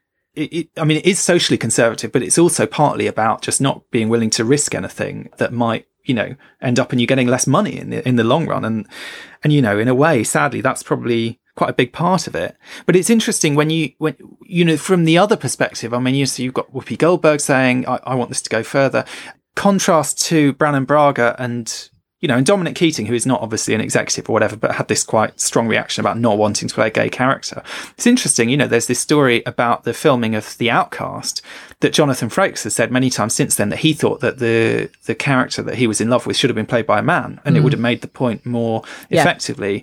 And you know, there's no particular reason why these androgynous characters have to always be played by women, except that they're usually in storylines with male characters, and that that therefore makes it somehow acceptable to the to the audience because it makes it less of a gay hmm. relationship somehow. And you know, his view was that he, he obviously you, you, know would have been happy playing Commander Riker in a relationship with a character that was played by a man. He didn't seem to have a problem with that. But you know, for someone like Dominic Keating, that seems to be you know a really awful, embarrassing sort of thing that he might you know find himself in that kind of Brannon Braga prank sort of almost tricked into playing this character that he didn't sign up. I, I understand what you're saying. I think when you're talking about business, uh, the difference between like maybe the people who are involved in the business of making the show, so making it sure that it, it, gets enough audience figures that it's making money, versus the people who are in the creative part of the show, who are the ones who are trying to write the storylines and come up with the characters. The problem with that is that Star Trek is more than just average television. I mean, I know I'm going to say that as yeah. a Trekkie fan. Everyone's like, yeah, of course you're going to say that. But Gene Roddenberry started out with a vision. He wanted to make television that broke barriers, was about social commentary, that got people to think, that widened people's minds. He didn't just want to make television that was financially successful. So, mm. you know, if you mm. want to make television that's financially successful and you think the best way to do that is to have some sort of heterosexual romance, then there's loads of TV shows out like, like that, you know, then fine, go watch something else. But Star Trek's a bit more than that. Star Trek's about, like I said, a, a social commentary on our world. And so you can't, you can't cut out a whole section of people, a whole group of people because they exist in our world. So they should exist in, in the Star Trek narrative. So if they're making an argument that a, a gay, a gay relationship is, it would, uh, disrupt viewing figures and would cause um, the show some sort of financial difficulty because it wasn't appealing to an audience that was going to you know pay money for it or whatever then they're really on the wrong show. Does that make sense? I think mm, yeah. then they should go work for something else so absolutely. I don't know though whether i mean it's interesting j- just thinking of it in terms of the actors who've played these these various roles. I mean so you so you had someone like dominic keating who really didn't want to be pigeonholed into a gay part because that's not what he he sort of wanted. I mean there's also this sort of question like do we expect the because someone performs in Star Trek that, that, that we expect them to live up to kind of Star Trek ideals? Because someone like William Shatner arguably is not you know, he's not Gene Roddenberry. Do you know what I mean? Like politically, he's coming from a very different place yeah. to probably the majority of Star Trek fans and to the majority of kind of Star Trek's messages in a sense. And I think you also, when it comes to sexuality, there's also this sort of question, assuming that the, I mean, obviously you might have uh, gay actors playing straight roles. I mean, George Takei, if Sulu ever had a romance with a woman, would have, you know, presumably been in that situation. He'd have been expected to play that. I mean, I know it's interesting, say Terry Farrell, when they were filming Rejoined, I read an interview with her at the time and she said she found it quite difficult. And she, you know, she found doing the, the kiss with the female, you know, with the other actress sort of emotionally difficult. She, she, she found it a difficult experience as an actor. And that's not so that she didn't think it was the right, you know, creatively the right thing to do or whatever. Mm. And at the time, back in the 90s, I sort of thought, oh, come on, that's a bit pathetic. You know, that's your job. Come on, you know, get with the program sort of thing. But, you know, on the other hand, that obviously was something that she felt was a challenge for her to sort of feel comfortable with it. And I think Garrett Wong as well, when there was that sort of question around the possibility that Harry Kim might be gay, because there was this big campaign called the Voyager Visibility Project that was pushing for a gay character in Voyager. He he gave an interview where he sort of you, you know, without wanting to sound too negative about it, he, he sort of clearly didn't like the idea that Harry Kim might turn out to be gay. It wasn't really what he wanted. And it's interesting that with Discovery, we've got this gay couple, and of course, they're both played by gay actors, and that's been quite a big part of it. And they're not only do they happen to be gay actors? They're quite, my understanding is they're sort of quite well known in some ways for, like they've, they both performed in Rent, for example, right? And they've, they've both, I think, played gay roles before that have kind of had some kind of um, currency in in a sense in the LGBT community in some way. So they, they've got that kind of they've got gay credibility, I suppose, in a way, in a way that if you had a straight character, a straight actor playing a gay character, maybe they wouldn't have that. And I'm just curious whether that influences things, whether that is, you know, is it important that with Discovery, not only do we have these gay characters, but that we have gay actors playing gay characters? Does that make a difference somehow? Does that, Yeah. because that adds a sort of different, an extra level of representation in a way. Yes. I mean, we had Zachary Quinto playing Spock. He's a gay actor, but you know, he's not playing, he's not playing, uh, slash, you know, uh, Kirk and Spock. He's not playing gay Yeah. Spock, is he? You know, he's playing a straight Spock. Does that sort of make a difference bringing that in and, and having these gay actors playing these gay characters and sort of being aware of that, I suppose, in the material around Yeah. the show as, as well as in the show itself. Yeah, definitely. I think it does. I think you hit the nail on the head really there with saying, well, it's a double level of representation because we're making the fact that these actors are gay visible as well. You know, more gay people in the media that young people get to see when they're having questions about their sexuality, the better because they can see it normalized. They can realize that it's okay and it's it's not something that they need to worry about. And and so any representation that we can have there is great. So I think the visibility is the most important thing. The fact that it's something that's out there for people to see, being normalized, being treated as everyday. Absolutely. But I think as well, on top of that, I think they can bring something more to it because they understand how to play that part in a way that, like you said, maybe Terry Farrell, even though she has no issues with people being gay, she's she's got no problem with anybody's sexuality. For her personally, it's a challenge for her to go and kiss a woman because she's not attracted to women.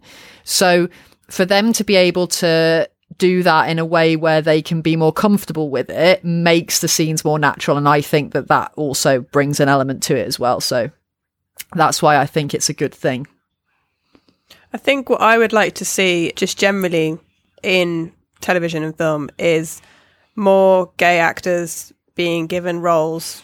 And I agree with you. I think in Discovery, you're right. They bring their experience as like homosexuals to the roles themselves as well. So that you're right, it's double representation. It's great because there's gay actors who are getting roles. Whereas before, maybe they wouldn't have had as many options role wise because of discrimination in the industry. But also, they're playing gay characters, which is great because then we're actually seeing gay characters on screen. But I'd also like to see more gay actors just getting roles altogether. And so one an example of that is like in Lord of the Rings, well, in the Hobbit movies, I think there's four gay actors who play main characters, and they're not playing necessarily i mean their characters aren't necessarily sexual you know because there's no real sexuality in lord of the rings let's be honest. So you know we don't know whether these characters are gay or straight and it's not really part of the storyline but they're playing quite what i would say is what people would deem to be kind of straight type per- characters like masculine fighting very sort of like what you were saying very um male type characters. Um and the actors themselves are gay and i think that's great because people aren't judging their sexuality, they're judging their quality of their acting, which is kind of Yeah. what you want eventually. You want to get to a point where it doesn't matter and everybody's treated as an individual. Um, and there's so much representation on screen and there's just so much diversity that you're treating the person as a character and a person rather than saying, oh, that's a gay actor or that's a gay person or that's a black black actor or that's a black person. You want to get to the point where Yeah. everybody has their role and everyone's story is told, if that makes sense. yeah absolutely hmm. I'm just wondering whether there's an element of what we've seen in Star Trek before has been where we've had kind of same sex representation. We've had, you know, we had, say, in Rejoined with the two women. We had Clara touched on earlier with the, the mirror universe. You know, we have Ezri Dax and, and the intendant. We have the intendant kind of flirting with Kira and so on. And, and there's problematic elements of that. Something like that, it sort of feels like you can have the potential for these lesbian characters, but there's a kind of sexiness attached to it in a way. Whereas yeah. I think with the male characters in Discovery, it's not represented as kind of as sexy in that sense. It is, it is more kind of romantic. It is more kind of just like a, a normal relationship. And I'm sort of wondering, you, you know, uh, how long are we going to wait before we see a female same sex relationship on Star Trek that is not in a sense playing towards a male audience or playing up the kind of sexiness of it, but is a yeah. bit more feels a bit more real because you know and does it matter to say that to say that yes we've got gay representation now but actually you know we've got gay representation for gay men have we got gay representation for gay women or mm. do, do you know what i mean because it's not it's not necessarily the yeah. same. I mean, you might be identified with, you know, gay women might feel identified with gay men to a certain extent because of being part of the same mm-hmm. marginalized group. But at the same time, it's a very different experience, very different stories there. And, you know, how long do we have to wait for that issue to be dealt with? Yeah, absolutely. And I think a lot of people, when a gay male couple were revealed to be putting being put into discovery that a lot of people are like oh that's great because you know normally they put the women in because the women are somehow more acceptable mm. because it's the straight male audience watching it and somehow they find women kissing more acceptable than men kissing for reasons that I'm not going to go into mm. in detail, but I think we all know. Um, but you're absolutely, but you're absolutely right. You know, I think that a lot of representation in inverted commas of gay women in media, certainly in the past, not necessarily so much now, but certainly in the past, has appeared to be representation, but isn't really because it's just titillation for men. It's not about mm representing the women and their relationships and the script has been written by men. It's their vision of what uh, women's relationships look like when two women are in a relationship. It's not what you know, the women who maybe are in those relationships in reality haven't had a lot of input into that. It doesn't necessarily look like what they recognize their relationships to be like. And it's very sexualized and it's very, you know, played up for men to watch. So that is a problem because it makes it look like there's a lot of representation for gay women in media and there isn't as much as there might appear to be because it's actually written for men and not written for women. I agree that that is a problem. Now, looking back into the history of Star Trek, I don't necessarily think that Star Trek has that problem in that it's written for titillation in that way, but I think that it, it does suffer from the problem of, well, we'll put the women in because that's more acceptable. I definitely think that that's what we've seen in the past. And in the mirror universe, yeah, maybe there is a bit of, oh, look, the women are kissing in there. I don't get that from Rejoined. I don't feel that in Rejoined at all. That feels quite natural to me. And I, I no, sure. I'd be interested to mm. see what input they had um, from gay women in writing Rejoined because that feels a lot more natural to me than, say, the Mirror Universe stuff, which is very much written to the, oh, look, the girls are kissing. Ooh. You know, so Mm. I agree. I, I would like to see representation on both sides of the fence. But but also, you know, we need to see representation of bisexual characters because bisexual erasure and bisexual invisibility is a massive problem in society where people are read to be the sexuality of whatever relationship they're currently in. So if they're in a relationship with somebody of the opposite sex, they're read to be straight. If they're in a relationship with somebody of the same sex, they're read to be gay. And actually, that's not necessarily the case. So the invisibility mm. of people who are bisexual is a problem, which is why I think as well with Rejoined, because we're seeing Dax having this relationship potentially with a woman and we know that she's also had relationships with men that is is a good thing. Mm. and even though there are some issues in rejoined i think it actually does a great job in a lot of ways. Um, and also in the mirror universe as well we see the intendant kind of but she's kind of omnisexual. I think she'll just sleep with whoever she feels like sleeping with at the time. So i'm not sure it's a great example but you know she seems like a bit of a kind of pervert anyway. yeah. She's so I mean like she's she's like got every kind of sort of She's kinky, a love the one you're with kind of woman. Of, she's a vamp. Do you know what I mean? She's yeah, exactly. Yeah. She's so it's kind of I don't know. It, it sort of cheapens all of that. I mean, it does. Aside from it the sort of titillating element of it, it sort of it makes it all seem both ridiculous and kind of sinister at the yeah. same time. If you know what I mean. Her sexuality is such a sort of absurd mm. performance that it's kind of I'm not sure it's really doing anything all that positive. So, moving on to Discovery now, on the latest two episodes, I have read a lot of criticism of the last two episodes online because of the fact that obviously, spoilers for anyone who hasn't seen Discovery, go and watch Discovery and then come back and listen to the rest of this podcast. Yeah. But I, um, because of the fact that Culber was killed by Ash Tyler, stroke Voq, and also because now it turns out that Stamets is, if not dead, he's basically in some sort of mental coma, otherworld ether type place. Mm-hmm. So basically, one gay character has been made immobile and the other one's been killed. I've read the criticism that this is like a, a trope of what happens to gay characters across television and film. I think they call it Yeah. bury your bury gays. bury your gays. Yeah. Yeah, exactly. And so, what do you guys think of that? Do you think this is actually the case of that, or is it? Should we have? Do we have to wait and see? Okay. So I understand the reaction because we have to take the reaction in context.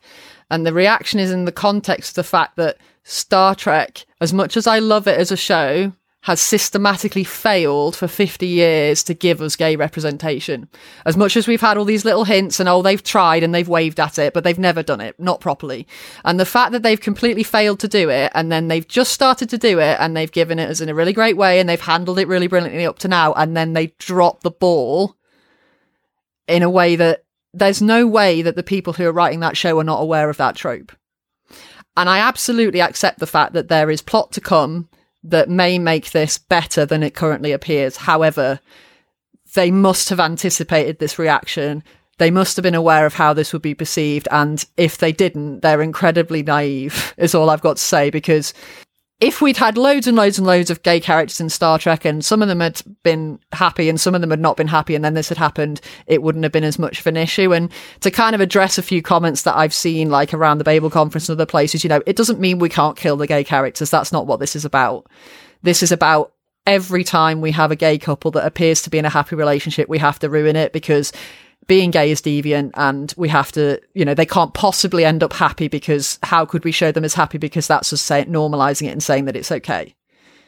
So the fact that Star Trek's just not done that for so long and then they've now done what a lot of people feel like is a betrayal, that is why it is a problem. Now, personally, I am prepared to reserve judgment and wait to see what they're going to do because I know that there might be plot things that might happen with it. But even having said that, I still do think that it's a little bit disappointing what they've done. Now, I really hope they come up with an awesome plot reason why they had to do this and they explain it all and it's all fine, but we'll see.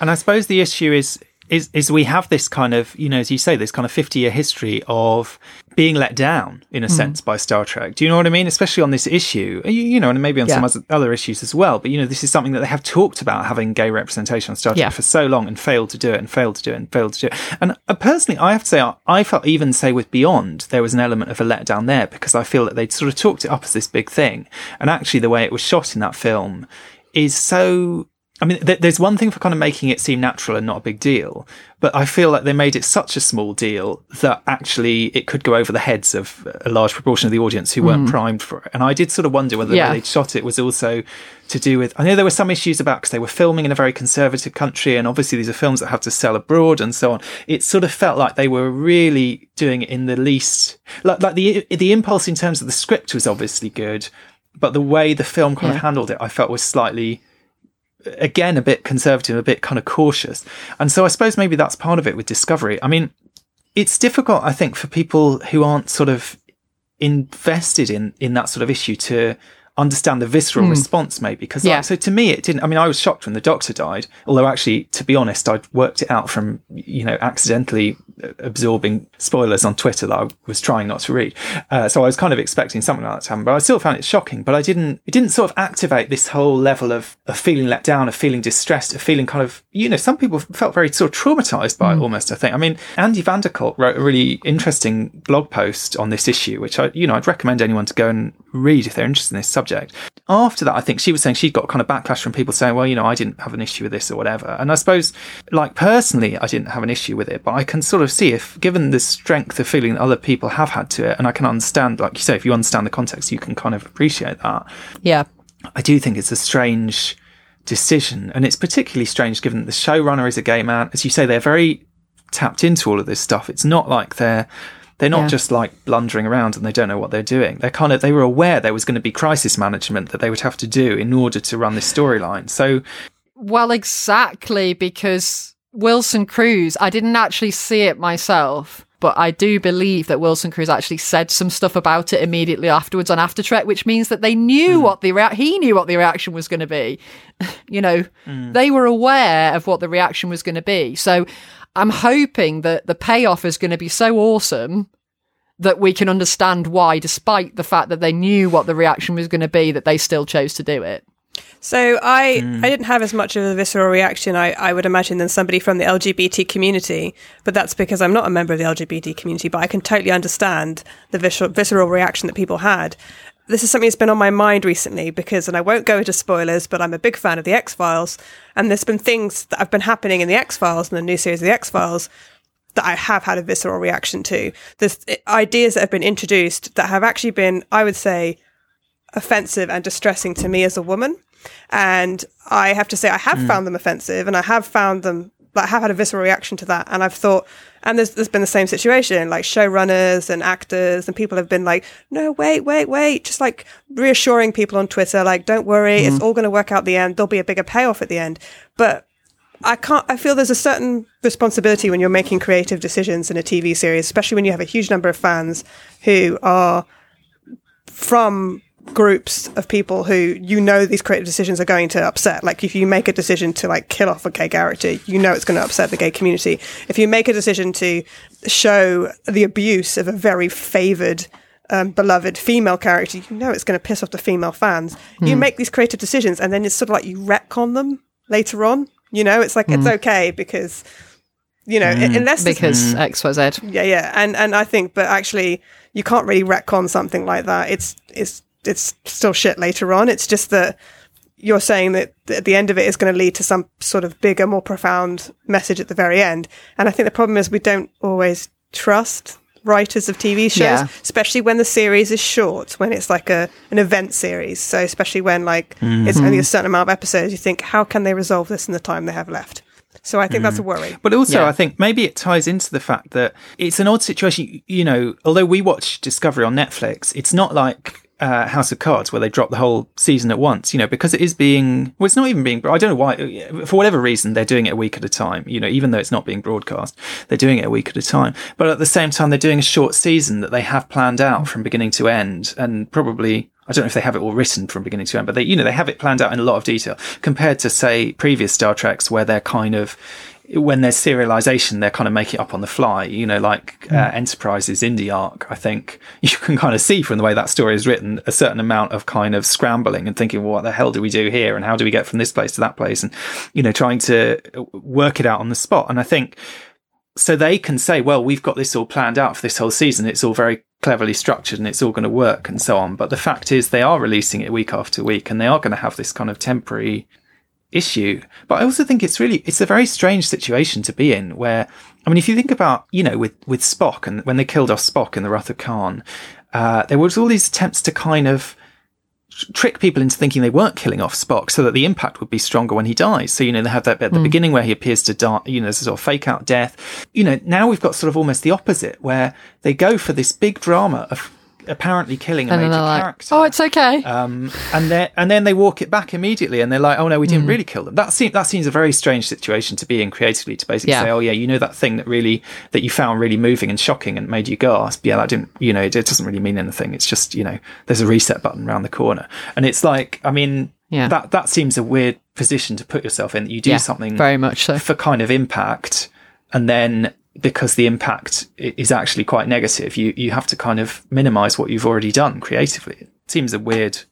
Seems Yeah. like they've put they've walked themselves into a strange box, but I guess it's true. We'll have to wait and see. It does. where that storyline goes. It and- does. and how it resolves itself. and I am prepared to wait and see what they're going to do. And maybe the payoff will be worth it, but it does seem to me a very odd creative decision to potentially jeopardize the first bit of real gay representation we've ever had on Star Trek. I think that's a very odd cre- creative decision to mm-hmm. take, personally. But I didn't mm. probably have mm. quite as visceral a reaction to it as a lot of people, but I did immediately have a reaction of knowing exactly what the reaction was going to be. Yeah. So Yeah. Yeah, it's it's an interesting choice, so we'll just have to wait and see where it goes. Well, it seems like in, in true kind of 90s Star Trek fashion, we, we've ended on a bit of a downer here uh, with our discussion of LGBT representation in a way that probably if we'd recorded this, you know, a fortnight ago, we'd have been on a bit of a high. But I mean, mm. Why don't we turn things around a bit? Why don't we think about the future? Why don't we think about what would you two like to see? Or even let's, let's look at it in two ways. You know, A, what would you like to see more of in the future? But also, because we have talked a bit about missed opportunities, you, you know, if you could go back into the past and, and change certain aspects of how Star Trek's engaged with this issue, what would you go back and change? Oh, that's a difficult one. Um, in terms of going back and changing, I mean, really, we just needed to see all of this so much earlier. It, I think Deep Space Nine, looking at the timings uh, uh, and sort of when things were going on, I suspect Next Gen was just a tiny little bit too early. And, and I know with the timing of Brookside in the UK, which was about 94, that was around about the end of next gen. So I think that would have been a bit too soon. So I think Deep Space Nine, especially with the way that it was sort of more playing with the sort of set way of doing television and it was pushing the envelope in terms of storytelling and the way that it brought in all of these secondary characters and everybody was a bit more grey and ambiguous and we didn't really have good guys and bad guys in quite the same way that I think it would have been the perfect platform for us to do something like that because they were pushing the envelope in so many other areas that it just would have made sense and the timing was perfect for it.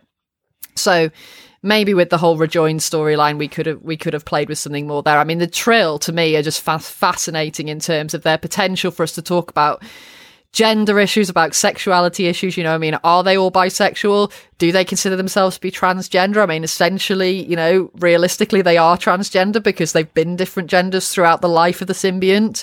They have memories of the previous hosts. So really, that's that's your perfect transgender issue right there to sort of bring in and talk about and, and address. And the Trill are just so fascinating. So the fact that we didn't do that is kind of disappointing, but maybe we can bring the trill back in in discovery and maybe we can have some trill characters and maybe we can talk mm. more there about all of these types of gender and sexuality issues and all these interesting grey areas where well actually maybe it's not all just about are you x or are you y it's all about well it's a spectrum and people fall at all different points on that spectrum and it's I think they're a great vehicle for exploring that. So I think I'd like to see the Trill come back and for us to play a lot more with that. I think I would have included a gay couple on Voyager. I think I would have included a gay couple on Voyager, and I think I also because you could explore a gay couple and their experience as being gay, but you could also explore the idea of couple that were together and far from home. And I hmm. mean, like that mm. would be an interesting mm. idea. So a couple that had started met on Earth and started out um, their relationship on Earth had gone through Starfleet or had started had met in Starfleet and thought they were going on a short mission, and then you know, so maybe they were a new a new a new couple. They just got together, and now they're on this long mission where they were stuck together for years. And how does how, how does that work? You know, and you could have made them gay, and it would have been fine. That's what I would have liked to have seen. Oh well, in a parallel universe. Imagine if there were like two exes who were like divorced and they ended up on Voyager and oh, they yeah. had to spend the time together for seven years. That would be amazing. Imagine the imagine the sexual tension. Isn't that basically the Orville? Isn't that the premise of the Orville? Well, I think what I, you know, what I would quite like seeing just is just looking. I mean, I think I'd love to see both those things in in an ideal parallel universe version of, of, of Star Trek in the nineties.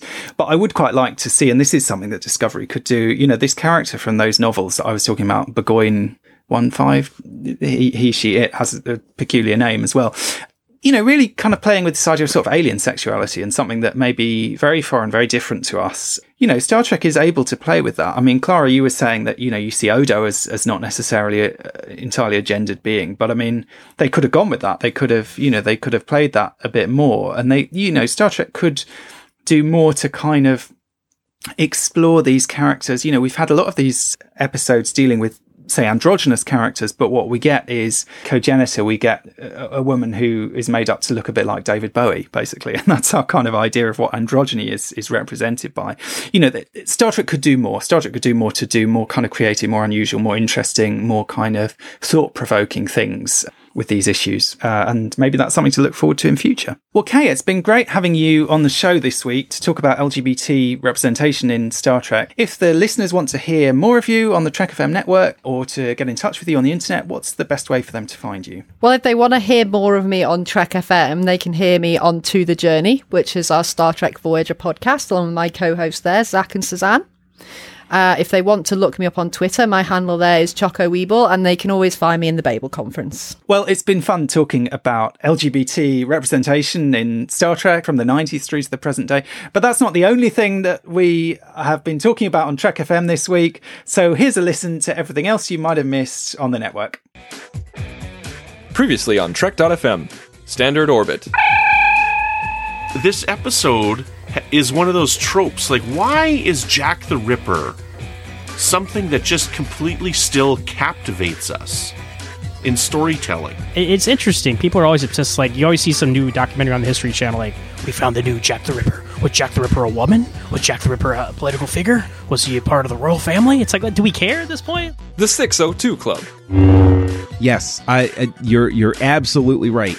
Um, I love the fact that the theme of of PTSD carries through, and the very first thing that they do is they throw at you, they double underline, circle, and bold the point that revenge doesn't chase the demons away. Earl Grey. I dragged them over to Seth MacFarlane, who had never met before, and I said, "So you're a big Star Trek Next Gen fan?" And he said, Yeah. And I said, Well, I'm Lieutenant Commander Shelby. And he looked at me and he went, That means you're Elizabeth Dennehy. I suppose that's why someone like you sits in the shadow of a great man, passing off one command after he started saying all of my lines to me. And we started doing all of our scenes and lines. Isn't that hilarious? Warp 5. The Guardians are the Borg. That's it. The Guardians are the Borg. Tune in later on. We might talk about it. Let's write that episode together. See, but the thing is that these the these sphere builders though, like they they must think of themselves as the guardians of the galaxy. And that's what else is happening on Trek.fm. So check out all of these shows and join in the conversation about your favourite corner of the Star Trek universe and beyond. You'll find us wherever you get your podcasts. If you're an Apple user, be sure to hit the subscribe button in Apple Podcasts on iPhone, iPad, or Apple TV, or the desktop iTunes app to get the latest episodes as soon as they are published. And please do leave us a star rating and a written review at the same time. If you're not an Apple user, we've got you covered as well. You can find our shows on Google Play Music, Stitcher, TuneIn, Spreaker, SoundCloud, Windows Phone, and in most third-party apps, and you can stream and download the MP3 file from our website or grab the RSS link. If you'd also like to help us keep all our shows coming to you each week, you can become a patron of the network on Patreon. Visit patreon.com slash trekfm, that's P-A-T-R-E-O-N dot com slash trekfm to get all the details. Perks include early access to episodes, exclusive content, producer credits, and more available through our special patrons website, the Patron Zone. It requires a great deal of money to produce, host, and distribute these shows each month, so we really appreciate any support you can give us, and we hope you'll join the team. Again, you'll find all the details at patreon.com slash trekfm. Duncan and I would love to hear your thoughts on today's show, and there are many ways for you to get involved and do just that. The best place to join in the larger conversation is the Babel Conference, our listeners group on Facebook. Just type Babel, B-A-B-E-L, into the search field on Facebook, and it should come right up. If you'd like to send us an email, you can use the form on our website at trek.fm slash contact. You can also find the network on Twitter at TrekFM and on Facebook at facebook.com slash TrekFM. You can find Duncan and I on the Babel conference as well, and you can find us both on Twitter, Duncan at Barrett's Books and myself, Tony, at Black Hole Media. And you can also find me hosting my own podcast, the Xcast and X Files podcast, if you type that into Twitter and Facebook. So thanks everyone for listening to this episode of Primitive Culture. We'll be back soon to discuss more history, culture, and how Star Trek relates to it.